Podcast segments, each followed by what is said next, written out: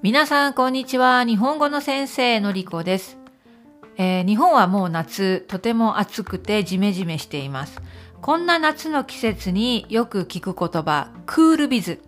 クールビズについて話します。カタカナです。クールビズ。皆さんは聞いたことがありますか？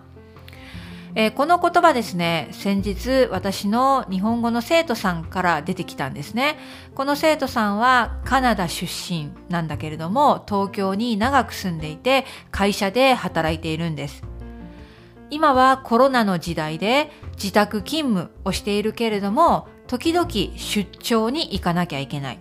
出張に行ってクライアントに会う時にやっぱりビジネススーツを着てジャケットを着ているということだったんですね。でもクールビズですから夏の間はネクタイをつけなくてもいいという話だったんです。さてこのクールビズって何でしょうか？えこれはですね日本で2005年から始まっている夏の省エネ地球温暖化防止のキャンペーンの一つなんですね。え日本の政府が特に環境省この環境省っていうのは Ministry of the Environment なんですけれどもこの環境省が中心になって行っているキャンペーンなんです。一つは夏場のオフィスのエアコンの温度を28度にしましょうと言ってるんですね。28度っていうのは結構高いです。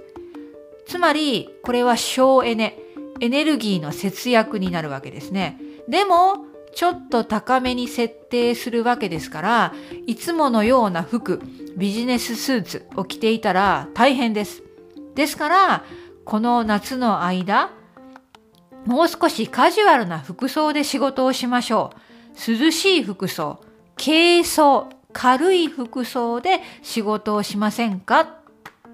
と環境省が言っているキャンペーンなんですね。で、このクールビズの期間は5月から約6ヶ月です。もちろん、これは決まりじゃないので、えー、いろいろなルールが会社によって決められます。ね。ですから、まあ、軽装と言っても、ね、やっぱりクライアントに会う時にはジャケットをつけた方がいい。ね、半パンはダメ。えー、ポロシャツはいいかもしれないけど、T シャツはダメ。まあ、いろいろなルールが会社によってあるようなんですね。えー、でも基本的には、ノーネクタイ、ノージャケットで行きましょう。ノーネクタイ、ノージャケットで行きましょう。と政府は言っているわけです。そしてこのクールビズの考え方、キャンペーンは2005年から続いていますから、夏場のビジネスシーンでよく聞く言葉になってきました。そして、まあ、いいこと、いい考え方ですよね。えー、オフィスのエアコンの温度を上げて省エネする。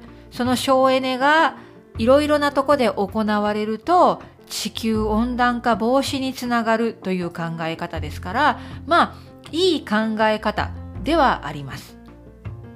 そして日本の夏は本当に暑いです。ジメジメしている。だから、なるべく軽い服装、軽装で仕事をする方が楽ですね。はい。ということで、このクールビズ、ノーネクタイ、ノージャケットという考え方は本当に日本の会社で広がっています。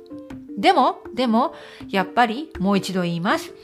会社によってルールがありますから、会社の規則に従わなければいけません。そして、たくさんの人が大切なクライアントにある、大切な会議がある、そんな時にはやっぱりきちんとした服装、カジュアルすぎてはダメだと考えています。サンダルやスニーカーはやっぱりダメですね。